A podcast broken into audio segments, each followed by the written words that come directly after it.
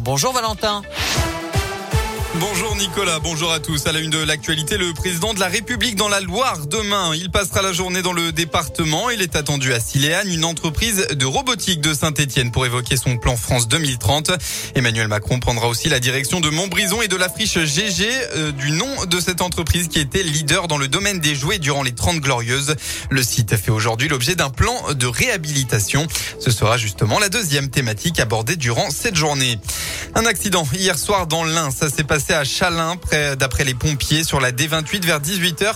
Un homme a perdu le contrôle de son véhicule. Seul en cause, le conducteur âgé de 25 ans a dû être désincarcéré par les secours pour être ensuite euh, transporté en urgence absolue à l'hôpital. Manifestation et tension hier au Puy-en-Velay en Haute-Loire.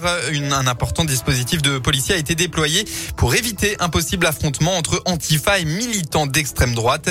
Ces derniers se sont retrouvés euh, dans une librairie de la vieille ville autour d'Ivan Benedetti, euh, condamné notamment pour des propos antisémites. Les Antifa étaient en tout une centaine à protester contre la venue de cette figure de l'extrême droite.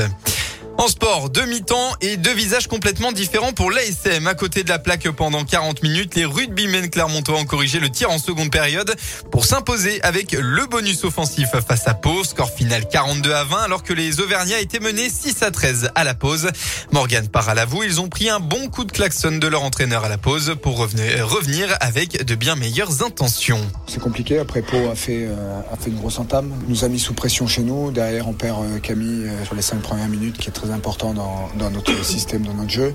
Où je suis content, c'est la, réaction en deuxième mi-temps euh, du, groupe qui met la main sur le ballon et on prend en plus euh, le bonus, donc c'est parfait. C'est pas d'aujourd'hui, hein. qu'on soit au petit niveau ou très haut niveau, le rugby commence devant. Si on gagne nos collisions, on gagne notre conquête, nos, ballons, nos, nos rucks, c'est beaucoup plus facile pour mettre nos trois quarts. Bien Penaud a pu, euh, a pu survoler avec Raka en, deuxième mi-temps parce que les gros ont fait un gros taf et les ont mis dans l'avancée.